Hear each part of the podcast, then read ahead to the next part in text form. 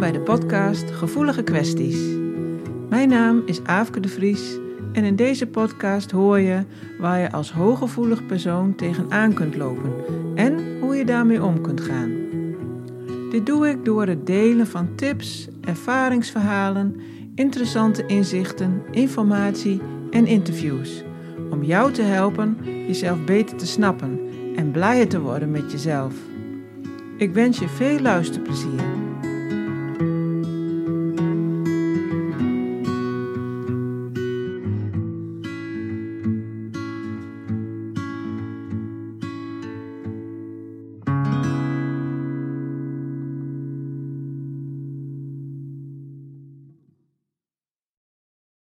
Deze podcast ga ik het hebben over waarom je als HSP snel vermoeid raakt en uh, hoe je daarmee om kunt gaan. De aanleiding om over dit onderwerp een podcast te maken is het vuurwerk dat op de laatste dagen van het jaar overal al wordt afgestoken. Ik merkte dat ik er zo ontzettend moe van werd, waardoor ik dacht, uh, ik ben vast niet de enige. Nou ja, en als je dan begint met zo'n onderwerp, dan wordt het al snel veel uitgebreider dan alleen de vermoeidheid als gevolg van dat geknal om je heen. Want er zijn natuurlijk veel meer aanleidingen om uh, vermoeid te raken. Nou, en het komt dus vaak voor uh, dat mensen die hoogsensitief zijn, snel last hebben van vermoeidheid. En volgens mij zijn daar verschillende ja, aspecten die, daar, die daarin meespelen. Namelijk hoe je brein werkt en hoe je energetische lichaam werkt. En dat is dan ook weer gekoppeld aan je emoties en ook aan je fysieke lichaam. Uiteindelijk gaat het erover uh, in hoeverre je in afstemming met jezelf leeft. En dus ook over hoeveel zelfliefde je voelt. Nou, het brein van een HSP, ehm, wat we ook wel een atypisch of neurodivers brein noemen, werkt intensiever dan een neurotypisch brein. De meeste mensen hebben een neurotypisch brein, maar een HSP heeft een neurodivers of een atypisch brein. En dan is het zo dat bij elke activiteit of waarneming, of die nou leuk is of niet, gaan er meer hersendelen meedoen. En dan is er ook binnen die hersendelen meer activiteit meetbaar dan bij een neurotypisch brein. Dus kortom, het is drukker in je hoofd en je filter is anders. Er komen meer prikkels door jouw filter heen als jij hooggevoelig bent. En daarbij komt dan uh, dat je veel dingen op verschillende lagen beleeft. Het blijft namelijk meestal niet oppervlakkig dus uh, bijvoorbeeld alleen maar bij datgene wat iemand vertelt, of wat je meemaakt of observeert, maar je ziet snel verbanden met iets anders bijvoorbeeld. Uh, je krijgt allemaal ideeën, uh, of je ziet een terugkerend thema bij iemand of bij jezelf. Je hebt bijvoorbeeld een associatie met een andere gebeurtenis, dat kan allemaal. En ook kun je er iets bij voelen, zoals spanning of een emotie of zelfs een fysieke reactie. Um, dus al met al is er in jouw belevingswereld veel diepgang. En daardoor duurt het langer voordat je alle indrukken verwerkt hebt, want je brein en je zenuwstelsel hebben dan ook meer hersteltijd nodig. En daarom werd ik dus ook zo moe van die knallen rond oud en nieuw. Het is niet één knal, maar steeds weer opnieuw waardoor ik niet genoeg tijd heb om te herstellen. En natuurlijk denk ik dan ook van alles, hè? zoals wat vinden ze hier nou leuk aan? Of waarom houden ze geen rekening met anderen of met de dieren of met het milieu? Snappen ze nou niet wat ze hiermee aanrichten? Nou ja, en ga zo maar door. En daar voel ik dan natuurlijk ook weer van alles bij. Nou, maar dit is dus ook zo bij leuke activiteiten. Dat vergeten heel veel mensen. Want alles moet verwerkt worden. En zeker als het gaat om nieuwe dingen of situaties. Als je er nog nooit geweest bent of je ontmoet mensen die je nog nooit hebt gezien. Dat kost allemaal nog weer extra energie. Dus helaas is wat je graag wil um, niet altijd gelijk aan wat je kunt. Er is dus een verschil tussen iets willen en iets kunnen. En dat willen veel mensen niet horen, maar ik geloof toch dat het zo is. Um, want als iets leuk is, wil dat nog niet zeggen dat het je geen energie kost. En omdat bij jou of bij een HSP zoveel in werking treedt bij bijna alles wat je doet, neem je de wereld vaak ook intenser waar dan iemand die niet hooggevoelig is.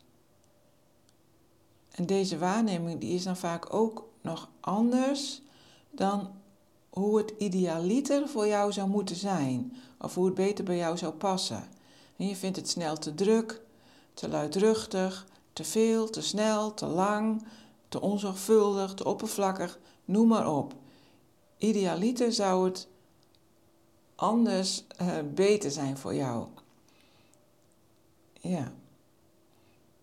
En toch hoor ik heel vaak um, dat dat niet wordt aangepast. Hè? Dus, maar dat mensen met een atypisch brein eindeloos hun best doen om, om zichzelf aan te passen. Om zich toch aan te passen in een wereld waarin de meerderheid een neurotypisch brein heeft, dus sowieso uh, zich anders gedraagt, maar ook waar, uh, waarin alle systemen, zoals bijvoorbeeld het schoolsysteem, um, anders zijn. Die, die zijn daarvoor ontwikkeld, voor een neurotypisch brein. Uh, maar als je daar de hele tijd probeert aan aan te passen, dan vraagt dat zoveel van je dat je jezelf uh, kwijt kunt raken. Of je kunt ziek worden, uitvallen, depressief worden of, of ook eenzaam voelen. Dat hoor ik heel vaak. En dan denk je ook nog eens heel vaak dat het aan jezelf ligt. Nou, dus laten we eens een duidelijk voorbeeld nemen. Je werk. Als je werk hebt, maar ja, ik moet toch een, een, voorwerk, uh, voor, een voorbeeld kiezen. Dus waarschijnlijk wordt er elke dag veel van je verwacht op je werk. En je werktijden liggen vaak vast. Nou, hier komen veel hoogsensitieve mensen al meteen allemaal hobbels tegen. Want ehm, vanwege hun gevoelige aard kunnen ze eigenlijk niet elke dag op volle kracht werken. Ook al zou je dat graag willen, ik hoor dat heel vaak dat het niet lukt. Ehm, en dan kunnen ze ook vaak niet tegen uh, hoge verwachtingen en al helemaal niet tegen stress en tijdsdruk. dus dat je wat moet, wat moet, wat moet en er wordt van alles van je verwacht. Nou, dat is eigenlijk funest. Maar hooggevoelige mensen zijn wel vaak loyaal en plichtsgetrouw. En die hebben een hoog streefniveau. Dus ze willen het graag goed doen. Ook al is het waarschijnlijk helemaal niet goed voor hunzelf, maar ze willen het goed doen uh, voor nou, een ander of een systeem of wat dan ook. Ze willen voldoen aan de heersende normen en verwachtingen. Of ze zijn zelfs perfectionistisch. Dus wat gebeurt er dan? Je gaat je aanpassen en zo goed mogelijk je best doen. Je zegt uh, bijvoorbeeld tegen jezelf dat het er nou eenmaal bij hoort, dat je nog even vol moet houden, of dat je het echt even af wil maken. En je weet ook dat je niet afgewezen wil worden. En hierdoor is al met al de kans dus heel groot dat je over je grenzen gaat. En plak daar nou nog eens bovenop dat je dus al van alles ervaart en voelt op zo'n dag. Dat je ja, al die prikkels binnenkrijgt en dat je ook um, energieën of emoties van anderen over hebt kunnen nemen. Dat gebeurt ook regelmatig. Of dat je zelfs hun fysieke klachten voelt en dat je denkt, huh, waar heb ik nou ineens last van? Of dat je steeds achtergrondgeluiden hoort op de werkvloer, die je dus niet goed kunt filteren. uh, waardoor het extra zwaar wordt om te kunnen doen wat je moet doen. En hoppakee, daar is je cocktail voor een chronische oververmoeidheid. En zie dat maar eens te doorbreken. En dan kan ik er nog wel iets bovenop gooien, wat ook nog eens veel energie kan kosten. En ik denk dat veel mensen dat zullen herkennen. Socializen. Gewoon omgaan met andere mensen. Dat kan ook bakken met energie kosten. Ik heb wel eens een uitspraak gehoord die ik heel treffend vind. En die gaat als volgt. Socializen voor een HSP is alsof je als enige onvoorbereid aan een toneelstuk meedoet. Terwijl de andere acteurs het script al honderd keer geoefend hebben. Nou ja, dat, dat vond ik zo uh, herkenbaar. Ik denk dat jij dat ook herkent. Nou, en ja, want waarom vond ik dat herkenbaar? Nou, um, je voelt je vaak in die, in die contact en in dat socializen, uh, voel je je misschien vreemd. Dat hoor ik vaak, hè? of anders, ongemakkelijk, um, of zelfs uh, onhandig. En je doet, je doet wel je best om erbij te horen. Maar dat kan heel verwarrend zijn.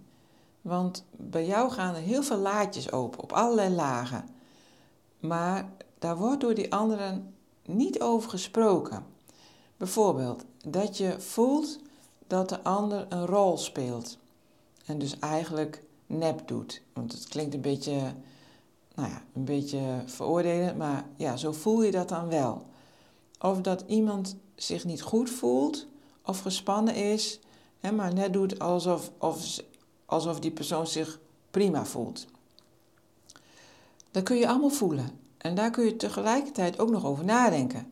Waarom doen ze zo? Net als wat ik had bij dat vuurwerk, weet je wel. Waarom doen ze zo? Of waarom hebben ze het daar niet over? Nou, eigenlijk ben je dan vooral met je aandacht buiten jezelf. In plaats van dat je lief bent voor jezelf en jezelf bijvoorbeeld van binnen geruststelt of goedkeurt. En je zou ook kunnen zeggen dat je in die momenten jezelf in de steek laat. En je, je, je, je past je aan om maar geaccepteerd te worden door een ander. En eigenlijk ben je daar dus veel drukker mee dan met je aandacht bij jezelf te blijven. Um, waarschijnlijk denk je zelfs dat het aan jou ligt en dat jij raar bent, uh, omdat het niet goed lukt om mee te doen met de anderen. Dat is juist helemaal niet lief voor jezelf. dus je zou ook andere dingen tegen jezelf kunnen zeggen van dat je goed bent zoals je bent en dat je ook uh, anders mag zijn. Dat is al een heel ander gevoel. Het geeft al veel minder spanning. Maar hier zie je dus ook de invloed van je mind, je gedachten of je overtuigingen.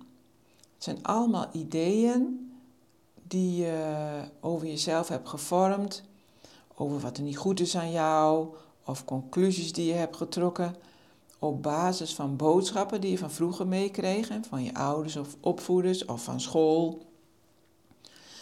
Maar die dan ook nog vaak onderbouwd zijn met talloze herinneringen en voorbeelden over, over jezelf.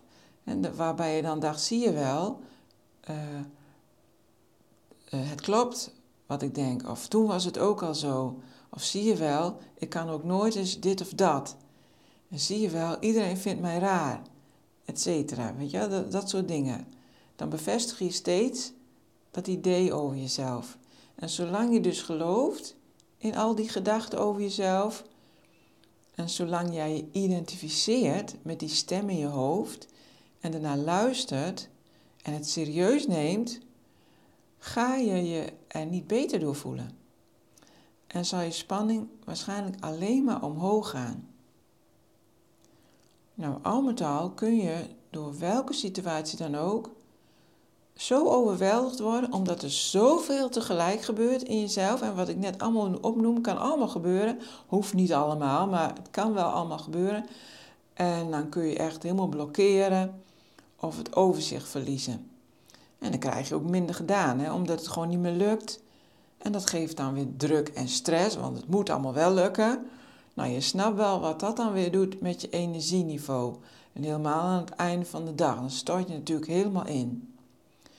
En als je dit jaar in, jaar uit gedaan hebt, en jezelf dus eigenlijk steeds overvraagd hebt, dan heb je op een bepaald moment niet zoveel veerkracht meer. Het elastiek is er dan gewoon uit. En dan ben je nog sneller moe dan eerst. En het lijkt wel of je steeds minder aan kunt. En dat je overal moe van wordt.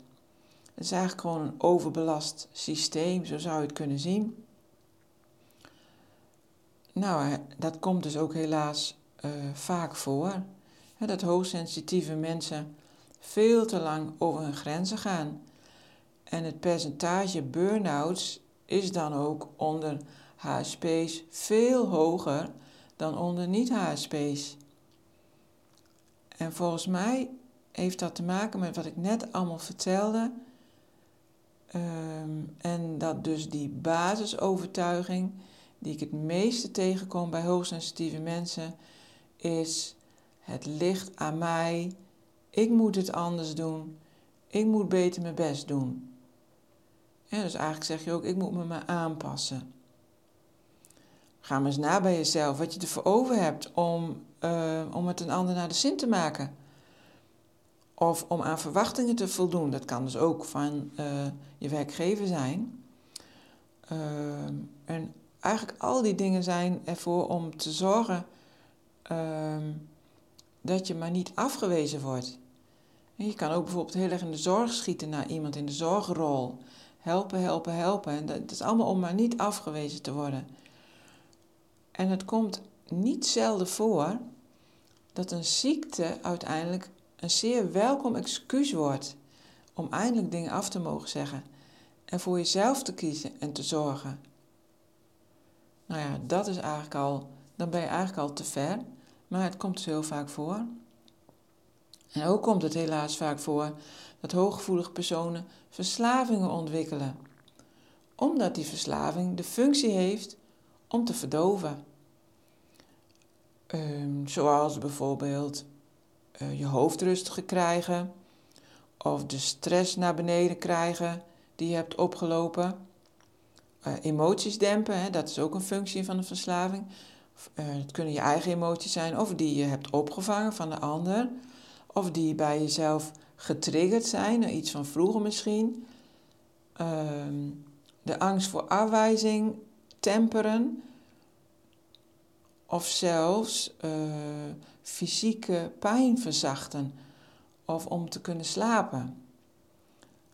Daar zijn al die verslavende middelen, uh, die worden daarvoor gebruikt. Nou ja, het zal duidelijk zijn dat dit er alleen maar voor zorgt dat je patroon in stand blijft. Want het doet niet iets aan de onderliggende oorzaak. En het is een aanslag op je lichaam en geest, waardoor je vermoeidheid eigenlijk alleen maar toe zal nemen. Nou, hoe ga je er nou mee om? En wat is de eerste stap? Nou, volgens mij is de eerste stap, zoals eigenlijk bij alles, dat je eerlijk bent naar jezelf en gaat erkennen dat je zo gevoelig bent.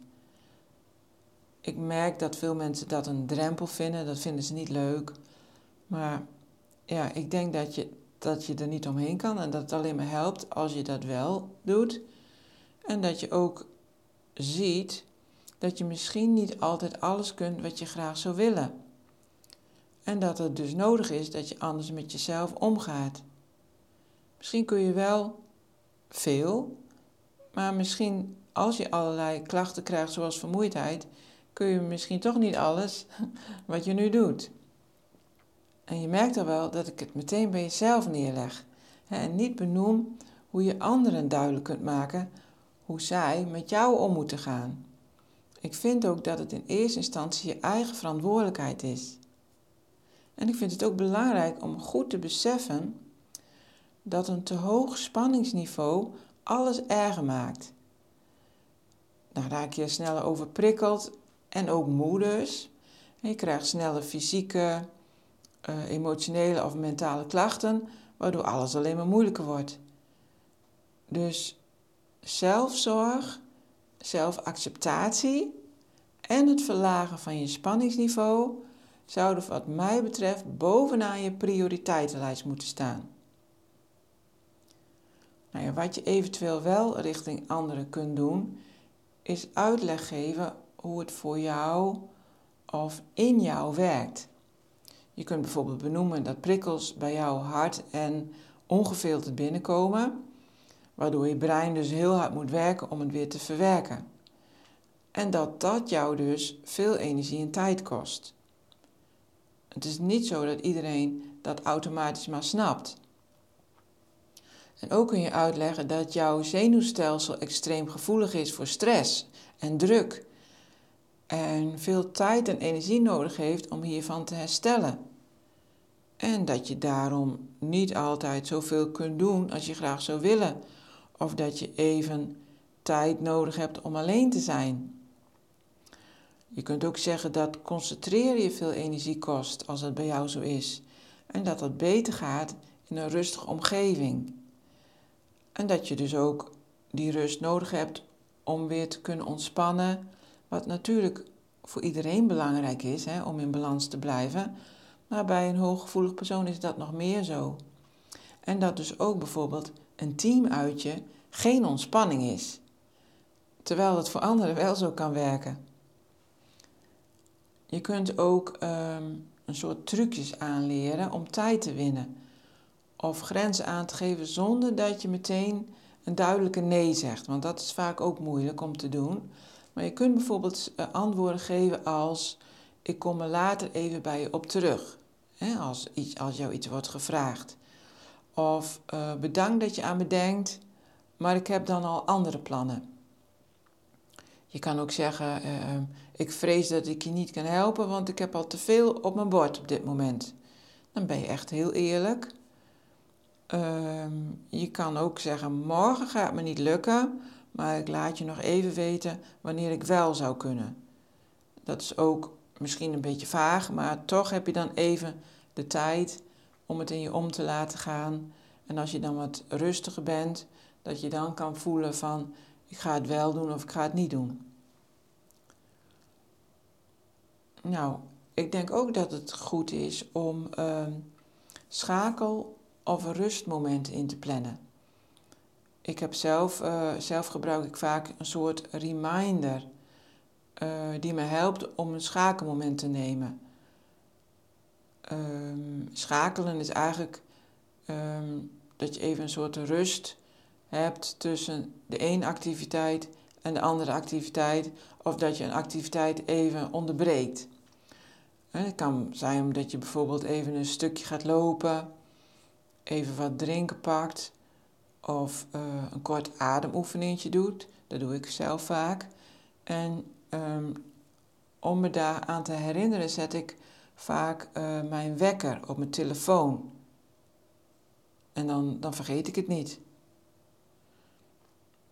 Nou, als je je nou bijvoorbeeld um, overweldigd voelt door alles wat je moet doen, uh, dan kun je het beste eerst even een indeling maken in wat je nu echt moet doen en wat later ook wel kan. De dingen die ik bijvoorbeeld op kan schuiven, zet ik dan ook later in mijn agenda neer. Ik heb niet zo'n ellenlange to-do-list. Uh, daar word ik helemaal uh, zenuwachtig van. Ik vind het veel fijner om te weten: vandaag moet ik dit doen en morgen dat en dan woensdag dat, weet je wel zo. En zo weet ik ook dat ik het niet vergeet, want anders kan, kan ik me daar ook weer druk om maken. Dus ik schrijf het wel op. Maar niet alles op één lijst en dat je denkt, waar moet ik beginnen? Nou sowieso hou ik in mijn agenda ook rekening met rustmomenten. Ook als het uh, gaat om sociale contacten, want die kosten dus ook energie. Dus, en plan het liefst uh, rustmoment, rustmomenten in, zowel voor als na een activiteit. Want dat helpt om ervoor te zorgen dat je wat energie overhoudt. En als het in jouw leven niet mogelijk is, omdat je bijvoorbeeld en kinderen hebt, en een partner, en werk, dan zou mijn advies zijn om hier toch eens goed met iemand naar te kijken. Of dit voor jou echt vol te houden is.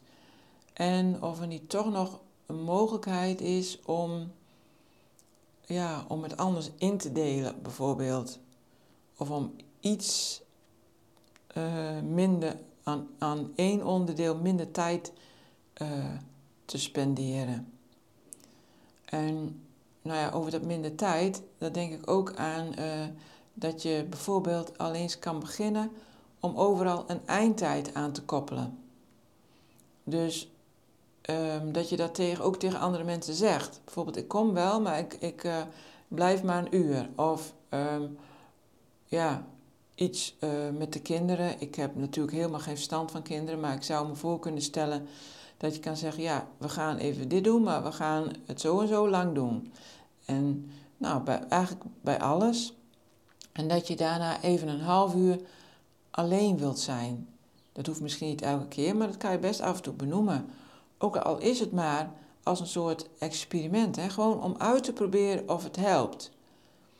En beseffen dat rust geen beloning is of verwennerij of zo, maar het is een noodzaak. Je bent namelijk geen overdrijver als je aangeeft wat je nodig hebt. Eigenlijk is dat het begin van zelfzorg als je dat gaat doen. Maar het kan zijn hè, dat je dat moeilijk vindt om dat voor jezelf te vragen of om duidelijk te zijn. Maar bedenk dan wel dat als jij uitvalt, helemaal niemand daar wat aan heeft. En dat je nooit iedereen gelukkig kunt maken. Of beter gezegd, je kunt een ander nooit gelukkig maken. Dus ik zou zeggen, focus je wat vaker op jezelf en hou je minder bezig met wat de maatschappij of andere mensen van jou verwachten. Of wat ze over je denken, want daar heb je toch ook echt helemaal geen controle over. Nou, je kunt ook um, leren um, hoe je minder overprikkeld raakt. Dat noem ik ook wel um, dat je prikkels kunt verzachten. Of dat je sneller, uh, of hoe je sneller kunt herstellen van overprikkeling. Dus als je spanningsniveau lager is, ik zei zo straks al, hè, als je spanningsniveau hoger is, dan wordt alles erger. Dus als je spanningsniveau lager is, heb je minder last van prikkels en herstel je ook sneller. Dus leer bijvoorbeeld hoe je goed kunt gronden. Dat is echt belangrijk. En dat is niet zomaar even een wortel schieten. Uh, ik heb daar ook een blog over geschreven en iets over opgenomen. Dus dat kan je allemaal naar luisteren. Uh, leer ook hoe je goed kunt ademen. Daar is ook een podcast over met Marleen van der Hout. Uit mijn hoofd is dat uh, eh, 11 of 12 of zo ook echt heel belangrijk om dat goed te doen. Mensen beginnen allemaal met inademing. Dan verhoog je meteen je stress. Dus leer om veel meer uit te ademen. Uh, leer ook uh, dat je dingen eet en drinkt die jou voeden en geen stress geven. En ook uh, hoe je negatieve energie af kunt voeren en jezelf weer op kunt laden. Daar heb ik een, uh, een een kleine HSP Rescue Kit voor gemaakt. is ook wel uh, over dat gronden en ademen en prikkels afvoeren enzovoort. En die kun je hm, vinden op mijn website. Nou, als je veel last hebt van geluiden, dat heb ik altijd, van auditieve prikkels, zoals, dat heet, dan kun je bijvoorbeeld oordopjes van Flair dragen. Flair schrijf je dan F-L-A-R E. Uh, dat zijn een soort dempers die bepaalde frequenties blokkeren. Uh, terwijl je nog steeds wel alles goed kunt horen. En ze zijn ook heel zacht, dus je merkt nauwelijks dat je ze in je oren hebt. Ik vergeet soms zelfs dat ik ze nog in heb. Maar ik doe ze overal uh, naartoe in. Dus zeg maar, als boodschappen doe, doe ik ze in. Het is echt heel fijn. En indringende geluiden worden dan minder irritant. En je kunt je beter focussen op wat je wel wilt horen. Um, veel mensen schijnen daar uh, profijt van te hebben hè, en, en er minder overprikkeld en vermoeid van te raken. Nou, dat merk ik zelf dus ook heel duidelijk. Nou ja, naast die externe prikkels heb je ook interne prikkels. En één daarvan is die strenge stem in je hoofd waar je van alles van moet. Dus probeer eens wat milder te zijn en meer stil te staan bij waar je behoefte aan hebt, in plaats van uh, wat je moet van jezelf. Ja, maar hoe doe je dat nou? Naar je eigen behoeften luisteren. En weet je eigenlijk wel wat je eigen behoeften zijn? Nou, volgens mij geeft je lichaam je de aanwijzingen en niet je gedachten. Ik heb heel lang over dit soort dingen nagedacht, maar het nooit gevonden. En nu ben ik meer in contact met mijn lichaam en hoop ik dat het voor anderen ook zo werkt. Maar pin me er niet op vast, maar ik denk dat het zo is. Dus als je moe bent, dan voel je dat aan je lichaam. Ook als je moe bent in je hoofd, want dat is ook je lichaam. En je gedachten zijn volgens mij nooit moe. Die kunnen altijd wel doorgaan. Dus luister niet te veel naar je gedachten, want die wijzen je meestal niet de weg. En maak het niet te groot. Een behoefte kan ook zijn dat je even rust wilt. Even alleen zijn of een rustig muziekje wilt opzetten en niks doen. Een behoefte hoeft niet meteen uh, een levensdoel te zijn. En juist niet. Blijf in het hier en nu en probeer te voelen wat je lichaam aangeeft. Zorg voor jezelf en je lichaam heeft dus met zelfliefde te maken. En zelfliefde gaat natuurlijk niet alleen over zorgen voor je lichaam, maar het gaat maar ook um, dat je leert zien en voelen dat jij precies goed bent zoals je bent. Dat kun je gewoon um, hardop tegen jezelf zeggen. En dat je mag voelen wat je voelt. Dus ook vermoeidheid of grenzen. En dat je niet anders hoeft te zijn dan je bent. En dat je je ook niet eindeloos aan moet passen of moet voldoen aan verwachtingen. Want dan raak je alleen maar energie aan kwijt. Dus zeg het gewoon tegen jezelf. Ik ben goed zoals ik ben. Ik mag voelen wat ik voel. Ik mag nu rust nodig hebben. Ik mag nu moe zijn. Ehm, ik mag uh, dit moeilijk vinden of ik mag dit vervelend vinden. Zo ben ik. Ik ben goed zoals ik ben. Dat helpt heel erg. Dat is een andere uh, conversatie met jezelf dan, oh ik moet uh, even doorzetten. Ik moet wel, wat wordt er van mij verwacht? Ik moet het wel goed doen. Ja, dat is echt een stressverhogende manier. En dit andere, ik mag zo zijn, dan geef je erkenning aan jezelf en dan ontspan je weer. En zelf heb ik ook regelmatig behoefte aan het voelen van verbinding. Dat hoeft niet altijd een live verbinding met een persoon te zijn. Het kan ook verbinding met mezelf zijn. Of het kind in mij, of met mijn hogere zelf.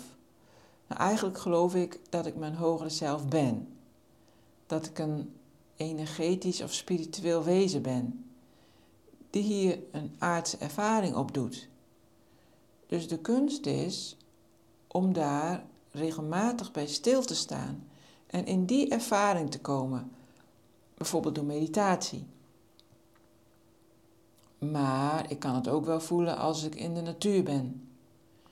En ik heb ook geleerd om erom te vragen om mijn wens of behoefte uit te spreken. Ik zeg dan bijvoorbeeld in mezelf of ik zeg het hardop. Ik wil graag meer verbinding ervaren. Ja, dat, dat doet al iets. Als je dat gewoon hardop durft te zeggen, dat je erkent dat je die behoefte hebt, dat is, dat is echt heel goed. En of zich dat dan in de praktijk vertaalt naar meer contact met een engel of met een gids, of met een persoon of met mezelf, ja, dat wacht ik dan rustig af. Meestal gebeurt er vanzelf al iets. Nou, je hebt nu al allerlei opties en ideeën gehoord, maar die hoef je natuurlijk niet allemaal toe te passen. Misschien kun je eerst kijken naar waar jouw grootste energielek zit. Dus heb je te druk, Ben je ongelukkig in je relatie? Of ben je te streng of te negatief over jezelf? Of misschien ga je met iemand om die uh, te veel energie kost. Je kan ook werk doen wat je niet leuk vindt. Of misschien word je ondergewaardeerd. Ja, of misschien ben je wel te veel aan het pleasen en heb je dit patroon al heel lang.